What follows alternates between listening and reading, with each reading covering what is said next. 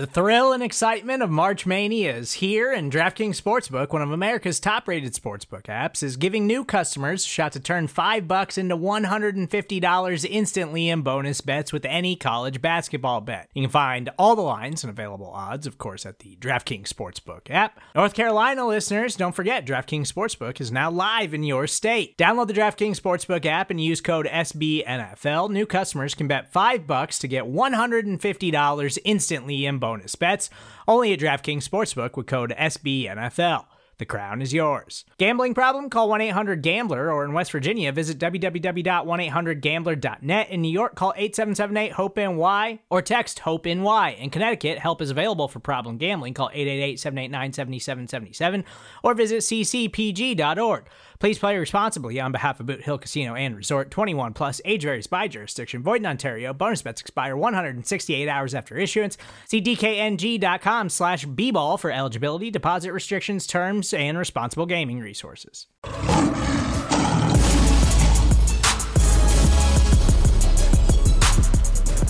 Welcome to the midweek mailbag. We are back after a week off, and we're doing it because of superstition. You know, we take a week off and the Lions lose. Yeah, I, I think I think that that says everything. You know, forget pass rush, forget coaching decisions, fake punts. The reason the Lions lost is because we didn't do this show last week, and we are going to rectify that this week.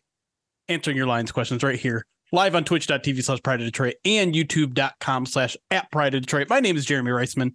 I'm the producer over at Pride of Detroit, Detroit Lions beat writer. You can find me at Detroit Online. With me, as always, to help us get the Lions back in the winning column is the machine, is at Eric Schlitt, is the managing editor of Pride of Detroit. I went out of order this time. Eric Schlitt's here. Eric, are you ready to to atone for our sins here?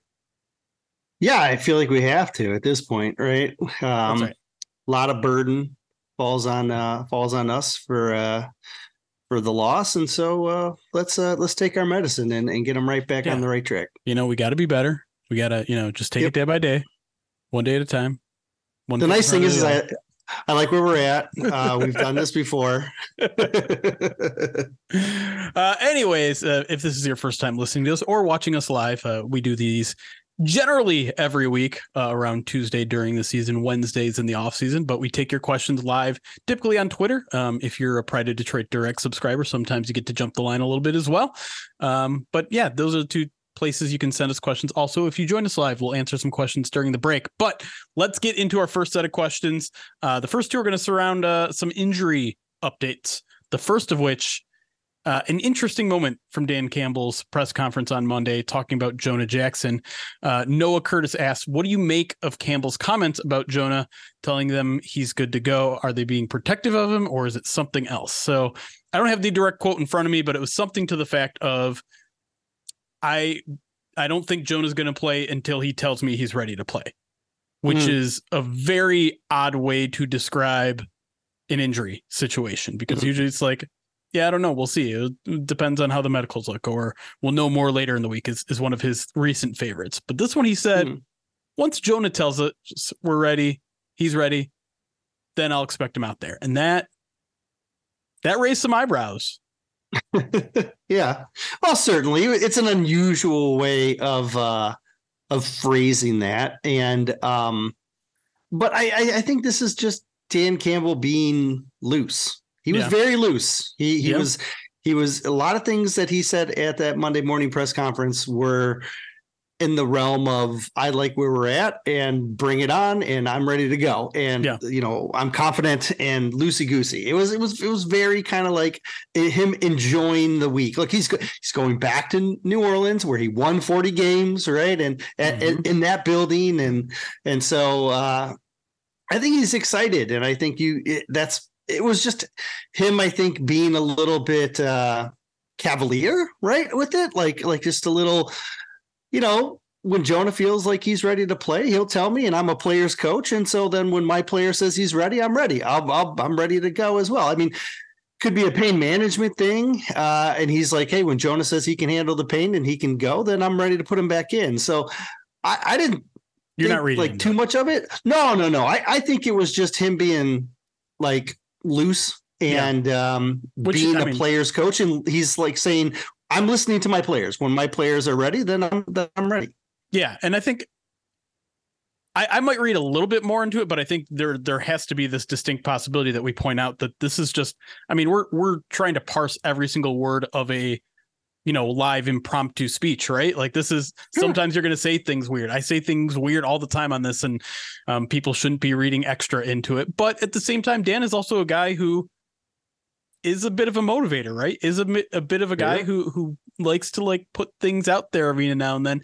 And part of me thinks this is a little bit of like almost a DeAndre Swift kind of, are you going to play hurt? Or are you going to play injured? Are oh. you are you hurt or are you injured type of thing? And I wouldn't put it like I, I, this isn't I don't want to speculate too much because we're just sure. guessing at this point. And, and that's not really what we should be doing in this profession. We should be reporting. Um, But at the same time, like we've seen, we I've seen him do things like this before. It, it's very Bill Parcellsian, where he's just like mm-hmm. he's dropping little things here and there for his players to hear to say, hey, you know, it's it's December now. We need you guys out here. No one's playing one hundred percent. Jonah, maybe it's time for you to play one hundred percent. Now, I've seen people take this way beyond that, and I think that's where people are getting ridiculous. Like I've seen people say, like, Jonah's sitting out. He's he's holding out for a contract. Uh-huh. And and this is Dan Campbell calling him out for for holding out. I have no sense that that's what's happening. And it would be also an incredibly stupid move from Jonah and his agent for him to decide this is where I'm going to draw the line in the sand in the middle of a playoff run, in the middle of a division title run to sit out. Yeah, that's going to win favors with his coaching staff. That's going to look good across the league. No, that can't. I mean, if that's what's happening with Jonah Jackson, he needs to get himself a new agent. Yeah, I, uh, I I think it would be out of character for him as well. Oh, agreed. To, to, to do that, right? Like, yeah, yeah. It, it it that doesn't seem to mesh. This seems to be the uh, a, a habit, I guess, of of some uh, parts of the fan base. They just, sure. um, you know, hey, the Lions are going to be signing someone later today. Is it Chase Young? You know what I mean? Like it's right. Like we we tend to our our, our expect expect it's it's such an unusual season, right? And so like the expectations are all out of whack, right? Like mm-hmm. eight and three last year. If we would have said, hey, they're going to be eight and three going into the Saints, everybody would have been like, yeah. But now that the way they started, the way they got there, everybody's like, oh. And so now it's like when we're in the moment.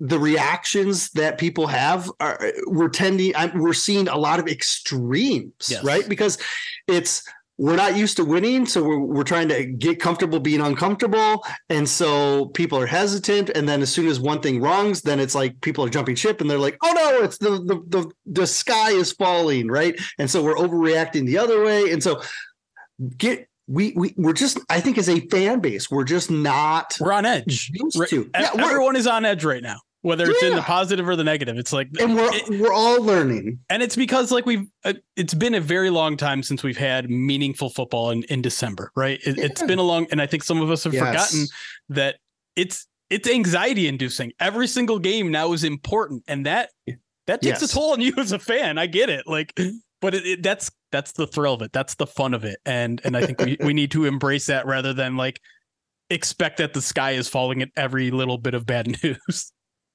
Um, but speaking of bad news, Eric, Zach M on Twitter points out, what are the adjustments are you expecting on defense if Alex Anzalone misses time, which it cer- certainly sounds like he's going to miss some time. Uh, Dan Campbell joked on the radio today when they try to push him for a timeline. He said, uh, You know, he could he could be back this week, or he may be out uh, when we play New Orleans again next year or something. It's going to be somewhere in between those two times. So, um, yeah, I, I, it, it sounds like at the very least, Alex Anzalone is going to miss this game. If I had to guess, it's probably going to be another game or two after that. We'll see. Mm. But wh- what do they do? Um, Anzalone, wow. as, as Dan Campbell even said on the radio today, he is their quarterback of the defense. He might not be playing the Mike position, but he very much knows everything about the defense. He he certainly barks out orders to players. So how do you replace that? And and who do you pl- replace that role with? From a schematic standpoint, mm-hmm. um, Jack Campbell's your Mike, and yeah. and Derek Barnes is your Will. Uh, this is the this is the default that we've seen them go to when they use those two players in the past. Fully expect that to happen as well. Uh, they do use three linebackers, though, so that means probably more time for Malcolm. In those situations, when Malcolm's on the field, he's exclusively the Will. Uh, when he's on there with Jack, Jackson Mike, and uh, Rodriguez is the will. When he's out there with Barnes, Rodriguez sticks at the will. Barnes flexes to the mic. It's one of the beauties of uh, of Derek Barnes is that ability to flex between the two spots. Um, who calls the plays is going to be interesting. My guess is that um, it might be some sort of like, they may test it out this week to figure it out. Sure. Um, I know that in the past they've used Jack. They've been yeah. trying to train Jack for that. Um, and so maybe Jack still makes the plays, but then maybe Derek makes the uh, in-play audibles, right? Because we've seen Derek Barnes starting to do that a little bit more, even with Anzalone on the field. So those in-play audibles are going to be interesting because um, as we've talked about before, they have a they have a layered system, right? Uh, we talked about this uh, on the uh, on the main podcast, yep. um, where the linebackers have to make adjustments and the secondary makes adjustments to with them as well. And so there'll be a lot of talking probably this week, a lot more than maybe we've seen in the past. Um, and even though that's been high, um, and so we'll see a couple little tweaks here and there.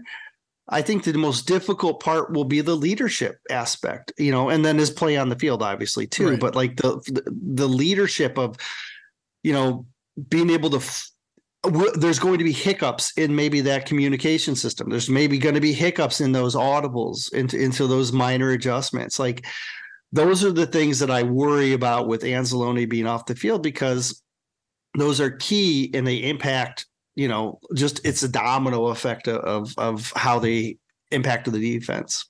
Yeah, I, I'm kind of with you. I, I do think Jack is probably capable of a lot of the diagnosis and audible and, and that sort of thing, even as a rookie. I mean, he's a very smart player. I think some of the things that he's just lagging behind are post-snap things. It's it's post-snap recognition. It's, you know, not being fooled by the eye candy, that that sort of stuff. In terms of pre-snap stuff, I think that's something he's capable of doing and, and will probably take on a pretty significant role.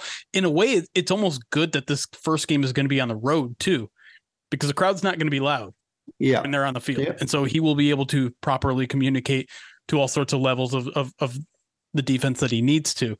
Um, but, it, but it's going to be a challenge too, right? I mean, this is, it's not a great Saints defense, but it's a Saints defense that, that, that is going to want to run the ball quite a bit. It is going to want to use Alvin Kamara as a receiver.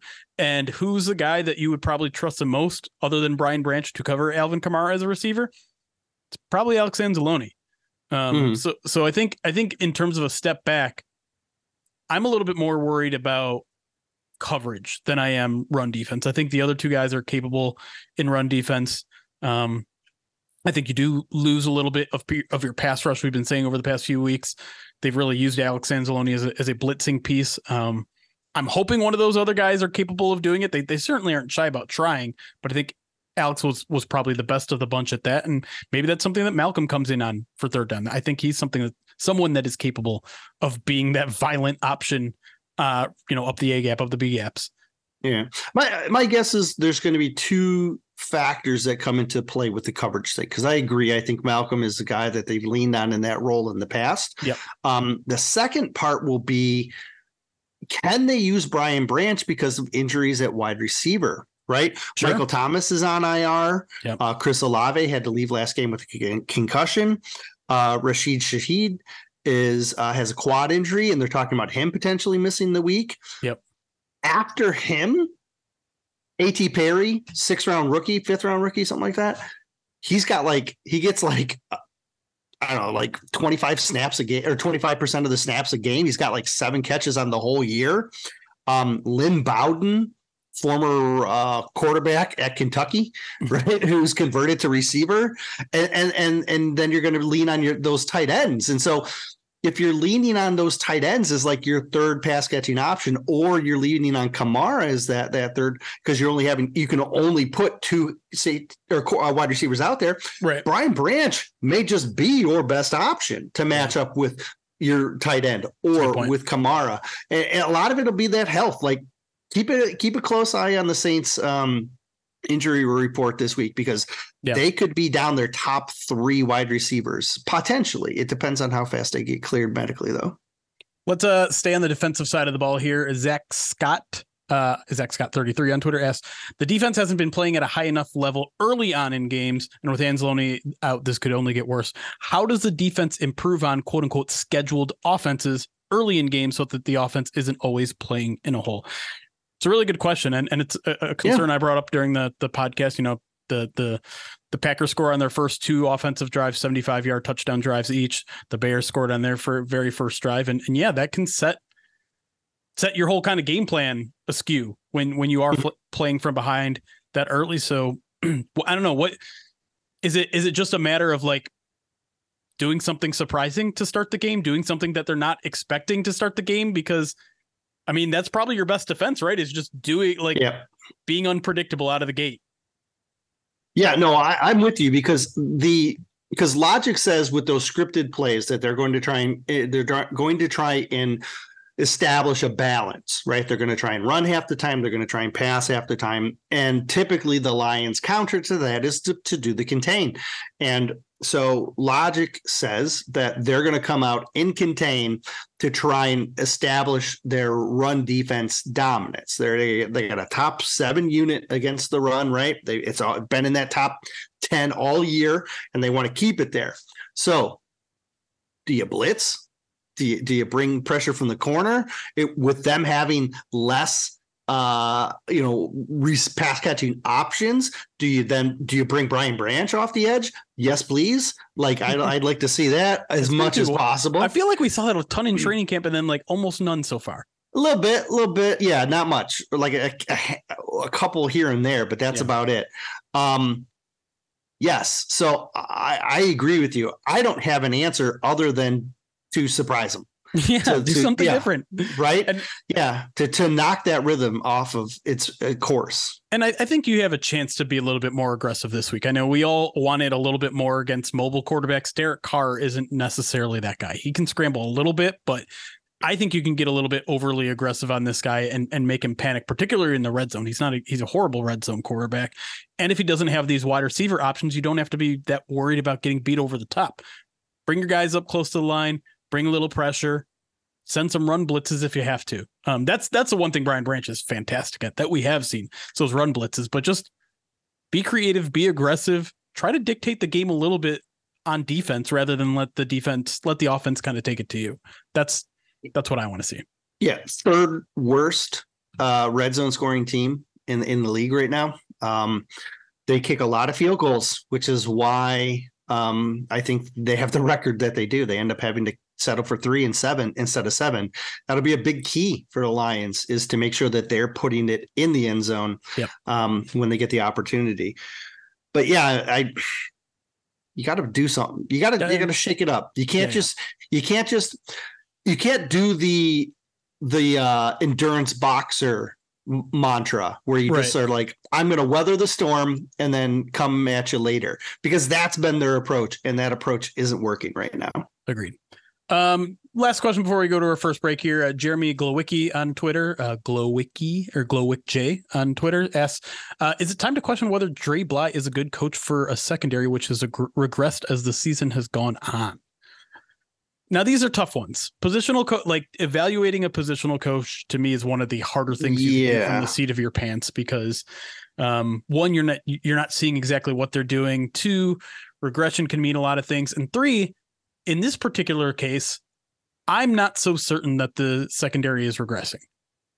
Um, I would even look at last game, and and, and Dan has said it a couple times now, like the the coverage was was actually not that bad against the Packers. There were a lot of opportunities where they were in phase. There were corners, safeties, they're like they just needed to get a hand in there. They just needed to make a play on the football. And and mm-hmm. yes, that's a that's a skill, the secondary, that's a skill on your corners that you need to teach. But I'm not viewing it, the secondary, as in much of a panic as I am the pass rush, which is also very much related to this problem, right? The pass rush isn't getting there. Well, then suddenly your your corners are are hung out to dry. Now, is Cam Sutton playing at the level that that we wanted him to when they they signed him this offseason? No. Is Jerry Jacobs? I would say Jerry Jacobs is playing very close to what I expected him to be, which is good at times, not so good at others. Just an, an inconsistent starter, a guy that's probably better coming off the bench. And Brian Branch is still playing fantastic. I think there are a lot of problems in the in at the safety level, which isn't really Dre Bly's responsibility necessary. That's that's Duker, who that's Duker. oversees the whole secondary. Right, right. And, but in terms of corners, I'm not sure the Lions are underperforming as much as they just they don't have the talent, and the defensive line is doing them no favors. Yeah, I don't disagree with any of that. Um, I, I do think some of the strategy has been the Lions have become predictable yeah. on, on defense when when they're going to play zone, when they're going to play man, and so teams are countering that with zone busters and um, quick beaters and man, and and and then with no pressure. When you are getting wins, it's you're getting hurt because it's hard to, you know, cover for that long. Um, with the zone stuff, like you can only you can only be like cover so much space. You know yeah. what I mean? Um, and eventually the space just opens. And, and so I don't I, I'm I'm with you. Uh, I don't I, I think it's way too early for us to really be able to ascertain uh, what's happening and and who to blame.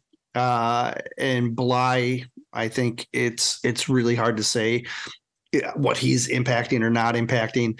I think last year you could tell a little bit clearer with Aubrey because there were clear variances in what Aaron Glenn was saying and what the secondary was doing. Right? I don't see that this year. Like, for example, they said Aaron Glenn came out and said, we're going to have our defensive backs set the edge and then fill the gaps in between. And we're going to, and then Amani Owarie did the exact opposite, went back to the old defensive style. Right. And then he's, and then Amani's not the, lining up. On, right. Against the Dolphins, what the right? Yeah, well, uh, was, yeah. We're going to play pre- we can't let these guys get a running start. We need to press. And then what did they do in right. the Dolphins day? And they, Amani's way off. Right. Yeah. And so like there were very clear differences yeah. it, it, last year that you can look to and say, man, there was something going on there. And, and, and uh, it appeared that Pleasant wasn't delivering the message properly. And then that's what happened happened. And so this year, I'm not getting that sense. I'm not getting a sense of like, oh, they're not living up to expectations or they're not doing the things that they're supposed to do. I actually think they are doing the overall vision. I just think the vision needs to be tweaked. Yeah. I mean, it doesn't seem to me like there's a lot of broken coverages. There was earlier in the season, but I feel like that hasn't been the case so much as, you know, this safety is late getting over or this corner just got beat. And to me, that's, that's personnel issues most of the time. Um, yeah. Now, now you could also say that some of these corners are maybe a little bit built better for man and they're playing too much zone, or, you know, maybe, maybe the coaches aren't putting them in, in the best position to succeed in terms of, like you said, the scheme, the play calling, things like that. But in terms of just execution and things like that, which is usually more what a, a position coach is, is, is, is, is responsible for, those, those kind of fundamentals don't seem that bad right now to me. And with that, let's go to our first break. When we come back, we're going to talk about another positional coach that maybe not living up to expectation. Uh, we'll also get a little bit into the offense because there are some obviously issues on that side. But for now, let's take a quick break. When we come back, all of that and more here on the Midweek Mailbag.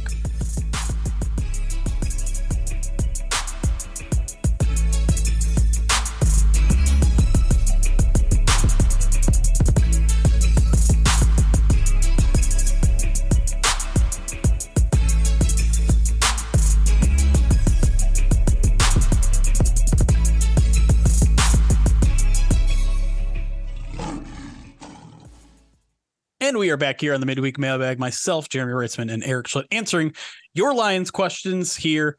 Uh, we just got done talking about the secondary and maybe some coaching issues that maybe we don't think is necessarily there. But the other issue facing the defense is the defensive line, is the pass rush. So let's go to a question here from uh, Toledo, Ryan, Detroit in Toledo, whatever. Ryan, we get questions from him all the time, uh, asks, is the D-line being coach schemed different this season? I know it's a new D-line coach, John Scott Junior, But this regime has decided to pay Harris, Romeo Okwara, Kaminsky. What happened to all of them? Uh, and we, we just got talk, done talking a little bit about this um, with our off-air audience. Um, it, it it has been kind of a drastic change in those guys' production, right? A guy like Charles Harris, who was such a key member of your defense, is now playing ten to fifteen snaps to, to ten to twenty snaps a game while he was playing thirty to forty in the first half of the season. Romeo Okwara is barely playing at all. Even Kaminsky, like no nobody's talking about Kaminsky anymore, but also they shouldn't be talking about Kaminsky anymore because he's not doing anything uh, of note. And and maybe that's a reductive way to, to describe how he's playing. But what's your take on this, Eric? Is is is there coaching things to blame that all these players have regressed? Is there something they're doing different schematically that has made these guys more or less effective? Is it a, a combination of the, I mean, is it these players just getting older and less effective? What's going on in your opinion? In my opinion, it's the schematic approach that is really the the catalyst for, I think, a lot of the lacking of production that they get that or that they're getting on, from the defensive line right now. Um, Early in the season, we saw them incorporate a lot more Charles Harris. We saw them incorporate more James Houston. Uh, and that introduction of of lighter, more uh, quicker pass rushers was an approach to try and be more aggressive. Since then, uh, in the over the last several games, we've seen the Lions utilizing more bigger run stuffers because they've been prioritizing stopping the run. Um, At at a at a very high level, and while they've been productive doing that, they've done it at the cost of of uh, getting getting home on the quarterback, right? Because the, the pressures are getting there; they're just getting there late. It's taking too much time, and so we're seeing a lot more bland, bigger bodies trying to just jam things up, and so I think like the lack of production from um, Kaminsky is because they're asking him to do the dirty work, right? right? That's what he's good at. It's the same thing with Pascal. You look at Pascal yep. and you're saying, man, Pascal's not doing much. Well, it's because that role of that closed end that Pascal and Kaminsky are playing right now are edge setters, run stuffers, and just jamming things up for everybody else to, to, to get production. And they're not this explosive bend the edge type, type of guy. And they don't have that. We've talked about this last couple of weeks, couple other podcasts. Like they don't have that opposite, that bend edge setter, that bend the edge guy that's opposite of, of Aiden Hutchinson. And so I think one of the reasons they've switched to this is because they prioritize the run. Another reason is, is because you're not getting production out of those lighter guys. You're not yep. getting production out of Charles Harris, Julian Okwara, Romeo Okwara, right? Like you're not... Those, if they if they were getting production out of those guys, you would see what you saw earlier in the season, which is a a hybrid front that alters between how they utilize Aiden and and, and switching between ag- aggressive attacking and then stuffing the run. Instead, with no one other than Aiden really stepping up uh, on those edges, you've seen them go to this just kind of basic approach, which is – you know, stuff the run on one side and then pass rush on the other, and then introduce a Sam and hope the Sam can do something. And with no James Houston around, that Sam's really not doing anything. And they've tried different guys and it's not working, but they don't have a whole lot of options to get pass rush outside of what they're doing. So will we see an introduction of a new guy? That, will James Houston come back? Will Bruce Irvin be the answer? Like, I don't know. I think they're willing to continue to try doing things to to to figure this out, but they've basically fallen into this basic kind of uh, non-aggressive approach to the front, which is really like not fun, and it's it makes it harder on everybody. Yeah. It's, and, it's, and, it's, and, but I don't, but my point is, is I think they, there's two factors. One, I think they've, they've gone to this because it's their best, which isn't saying a whole lot, but two, um, they almost had to go to this, right? right? Like, because of what their overarching approach is to, to, to scheme. Right. It, they, they've gotten to a point where their best chance of getting off the field is to stop the run on first and second down and hope the offense makes a mistake on third down. Like that's, that's kind of what their approach is right now, because, and, and I think you did a good job tackling it there. I think there's a perception out there that the Lions are not doing, that Aaron Glenn is not making any changes. He's just sitting on his hands. It's the same thing every week. It's boring. It's, you know, he's, they're, they're not trying anything new. No, they've, they've rotated guys at that edge position, at that Sam position, Jack position, whatever you want to call it. They've been trying everything under the sun there. They tried Jack Campbell there. They called, They tried Derek Barnes there, tried Julian Okwara there, they tried, tried Charles Harris there. They've rotated those guys and, and fluctuated their snap counts almost every single week. It looks different and nothing works. And so I, I think you're right. I think they've fallen back on this thing where it's just like, all right, let's just stop the run. Let's just let's just see if we can stop the run, and then maybe Aleem McNeil gets a pressure on third down and we'll be fine. The problem is, and Dan Campbell talked about this on the radio today, is the Packers know that. The Packers know the only guys that are going to pressure them are Aleem McNeil and Aiden Hutchinson. And who are they giving double teams and extra chips to? And those two guys. And then it's up to that that edge guy that, that is getting single coverage or single one-on-one block. It, you got to win your one-on-ones. We've heard that all season too. And so if you're wondering why the Lions are struggling with pass rush, it's there. Now, can they get a little bit more aggressive and send some linebackers, send some defensive backs? Yes, and they've done that at times. They did it in the in the final quarter of the Packers game, and it worked.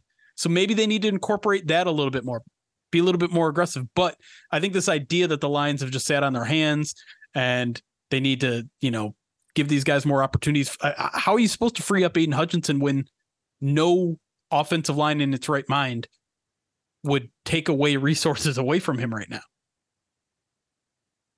Yeah, I, there's not a great answer um, because the talent is what it is.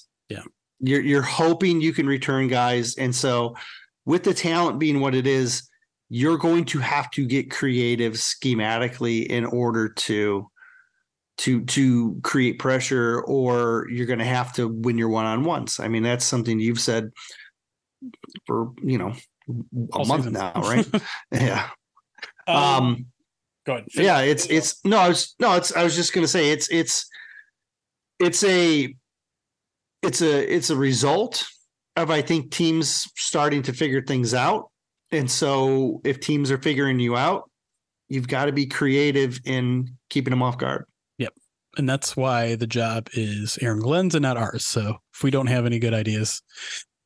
If we did have good ideas, we'd probably getting, be getting a lot more paid than than we currently are. But uh, let's move to another kind of schematic question here from Nemlo, Nemloine, a spherical chicken in a vacuum on Twitter, asks, on the fifty-three-yard pass from Love to Watson, the very first offensive play of the game, the Lions yeah. had Kirby Joseph in the box and Tracy Walker as a single high safety. Why? And also, how much? Uh, how often did they do that? And also, why? Do they enjoy forcing players outside of their comfort zone? Why? Well, here's the thing. Um, we've we've talked about this before uh, with the safeties, and and they want their safeties to be interchangeable, and because of the split zone scheme that they run. So the two safeties set up in their high positions, and then pre-snap, depending on what the read is, they may stay there if they're going to be in cover two, uh, or they may rotate. And if they rotate, one of them will drop to the box and one will stay at single high. Which safety drops is completely dependent on how the offense sets up, right? So, like, it's possible that the uh, the Packers came out in a certain set where they're saying we're expecting Kirby to be the one who drops if we line up in this formation. Right. And then that way they got the, the matchup they wanted with Tracy shifting deep. It's also possible that it just happened to go into that, but I've gone on record and said, I think that first play was completely purposeful because they wanted to stretch the secondary yep. in order to uh, you know, set things up for them for their entire the entire rest of their game plan. And so could they have looked at that and said, hey, we're going to we're expecting the Lions to come out in this defense. Let's set the formation up where we think we're going to get Kirby dropping down and Tracy back. And then they wanted and then that was their approach. the Lions don't want to play – the whole secondary is not designed on matchups. It's does, it's supposed to be where you can pass guys off from player to player, and you and you do your job in your either in your quadrant or you take your man, but you should be able to – it keeps you from playing chase. Right? Like instead of having, when you're one-on-one, you have to chase guys all over the field. When you play this split zone, you're basically passing guys off and you're not chasing them. You're letting guys run into your area and then you're able to adjust to it. Communication is important. And you can, you do this with universal safeties. And so that's what they think they have. And they, they, Tracy has played a lot of single high in his career, but he just, he wasn't deep enough on that play. Yeah. And so I think that's, That's their approach. I don't expect that to change. And I, and so can teams set them up where they think that they can get Tracy deep?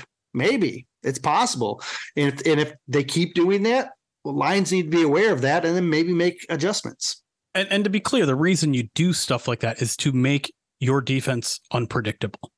Because it, it, I mean, if you, if you're like, all right, we're just going to have Kirby play free safety all the time, or, or and we're going to have Tracy play box safety all the time, defenses can attack that in ways that you want. But if you have guys that can do both, you don't know when both are standing deep, you don't know who's going to come in and play in the box and who's going to be the, the the single high.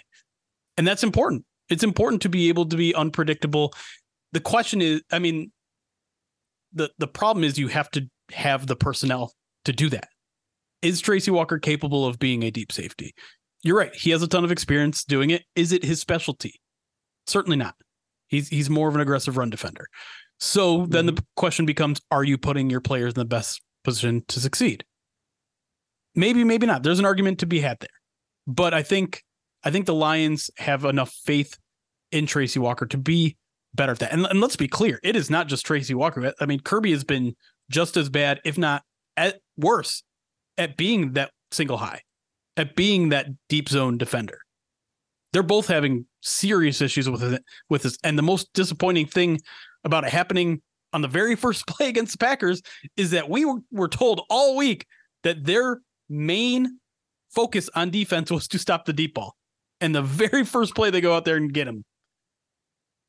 That was that, that was incredibly frustrating. And that to me is very concerning too, that you spend an entire, well, not an entire week, but you spend a shortened week telling your players, hey, take this away and the Packers can't do anything. Hey, take this away, then the Packers can't do anything. And the very first play, you, you fail that. That's, to me, that's a condemnation of the coaching staff not being able to communicate that message to their to the team well enough, or not teaching it well enough. Obviously, there's there's some onus on the players to receive the message, receive the game plan, and and and, and execute. But the very first play, my God, like that's when you're awareness for that sort of thing should be at the absolute highest. Anyways, let's move on to the next one. Uh, next question here comes from Ashley David Soden. Asks, what impact will Irvin have on the pass rush if he's actually active on Sunday? Would it be fair to judge him on his own stats, or should we be looking out more how he opens things up for other players? I think, and again, this is just speculative, sure, but if you look at how they've utilized like James Houston in the past in yep. that role, initially they just cut him loose and right. said, your job is to go get the quarterback. And so I, that's what I'm expecting with Urban. I'm expecting them to say, we're going to put you out there situationally to rush the passer. That's what we want you to do. Your job is to go get the ball. And so initially I think we can judge him on his stats. Um, sure. Does is he getting pressures? Is he getting to the ball? Couple games in, if he gets promoted to the active roster, they start using him all the time. You know, they're going to expand his role the more he plays or the more he contributes.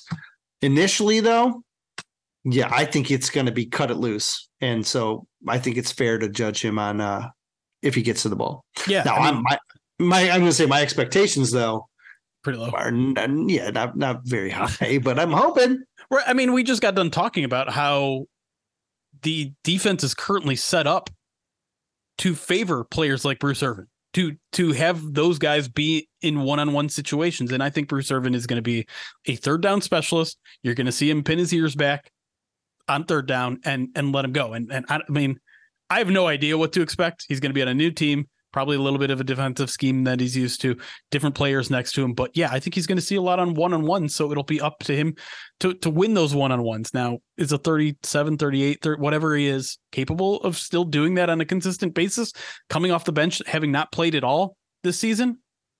Man, I don't know. But I, I, I'm eager to find out because nothing else is working. Romeo's not working there. Chuck's not working there.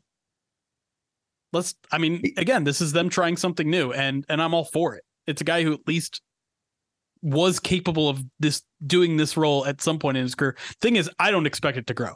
I think he is going to, for, for the last six games of the season, that he is James Houston. He is the guy that's getting ten to fifteen to maybe twenty snaps a game, trying to just pure pass rush, see what happens.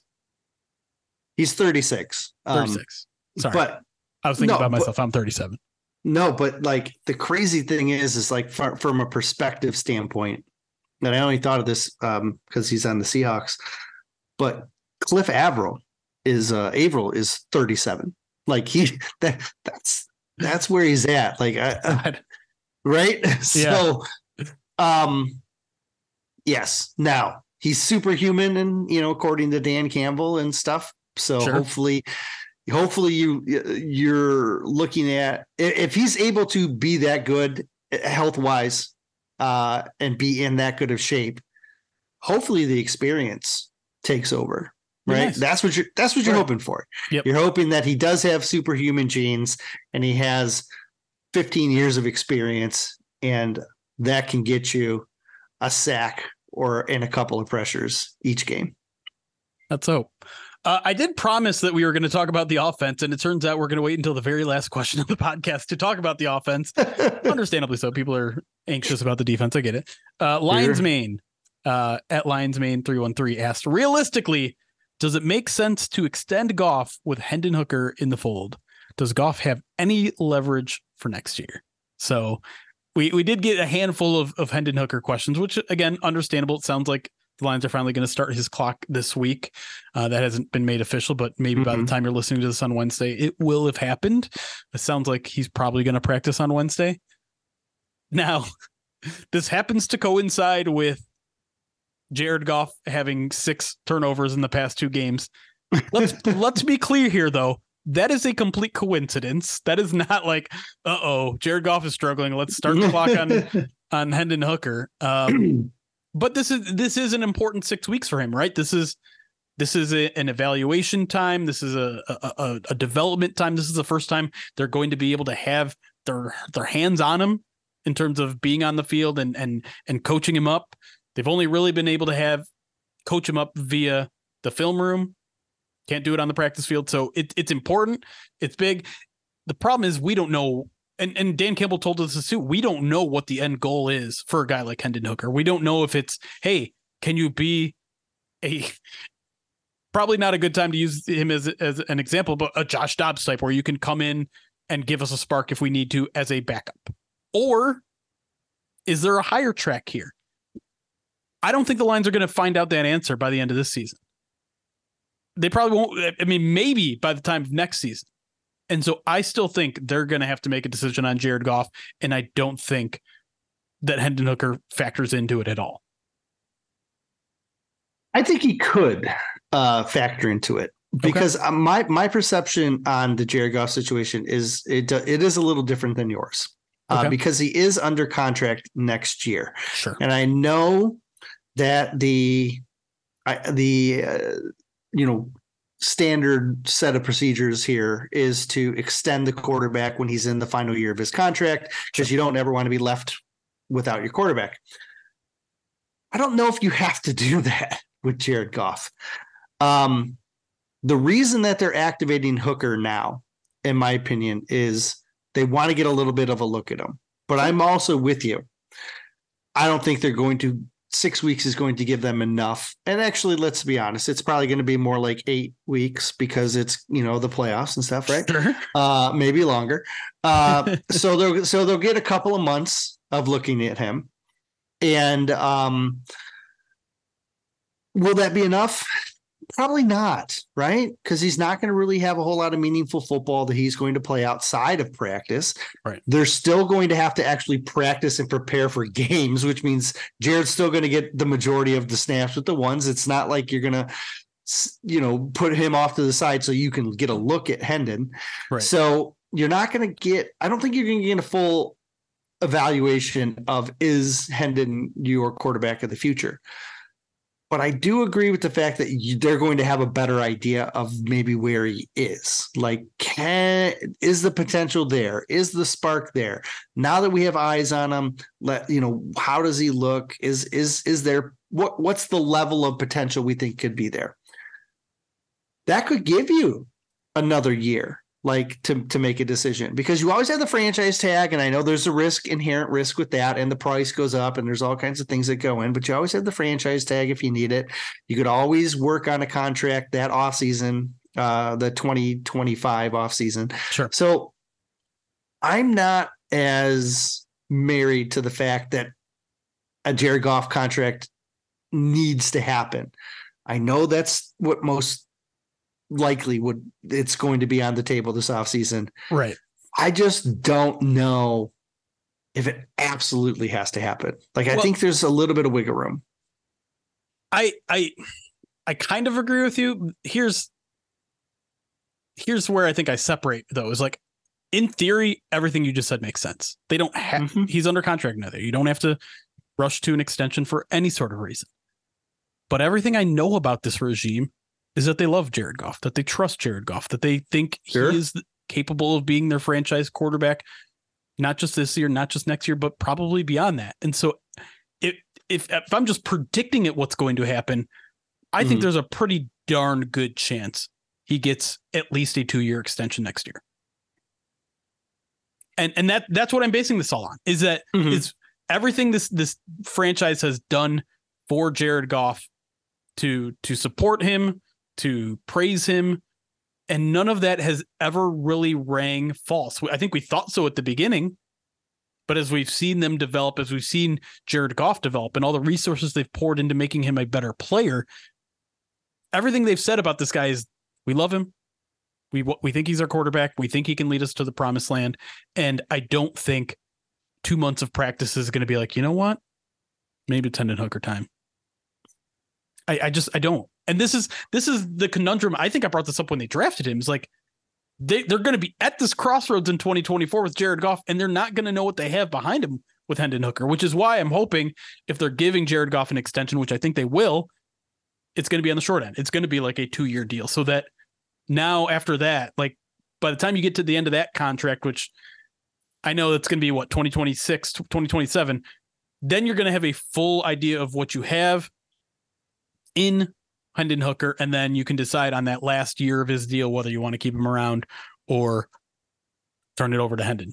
I mean, this is this is how some really good franchises work their backup quarterback situation, right? Like this is this is a very Packers-esque way of like, you're going to sit on the bench for three years, Hendon, and then after that, we're going to decide whether it's time to give you a shot, or we're going to decide, you know what, Jared Goff has already won us two Super Bowls. Maybe he can win us a third.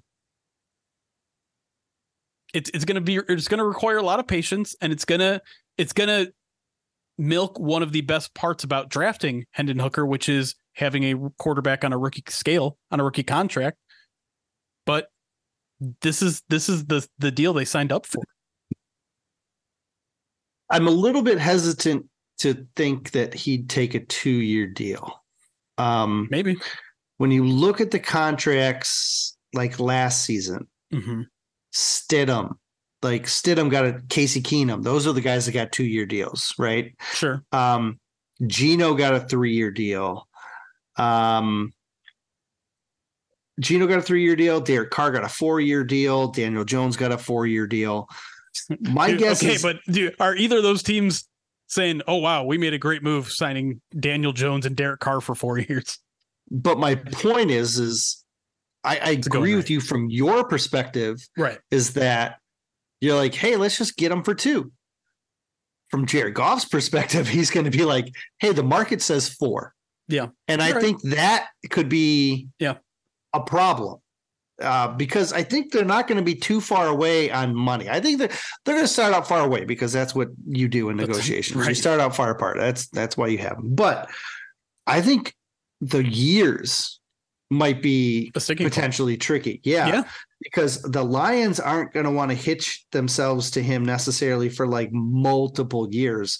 But I think he is going to want to, right? Like sure. He's twenty-nine and he they have him under contract through age thirty.